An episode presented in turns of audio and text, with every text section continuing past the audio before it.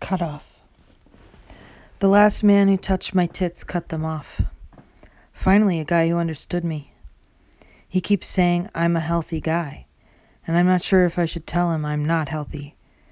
It's just since I found out I could be myself, I've had a better attitude.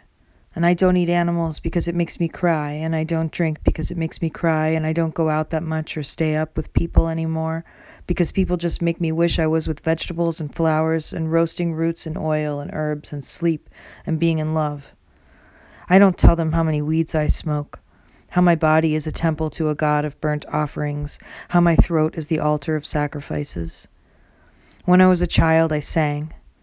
But now there are too many ashes, and only men have been very disappointed with me lately, looking for breasts, searching my chest for more like baby faces, realizing I'm not their mother or anyone's.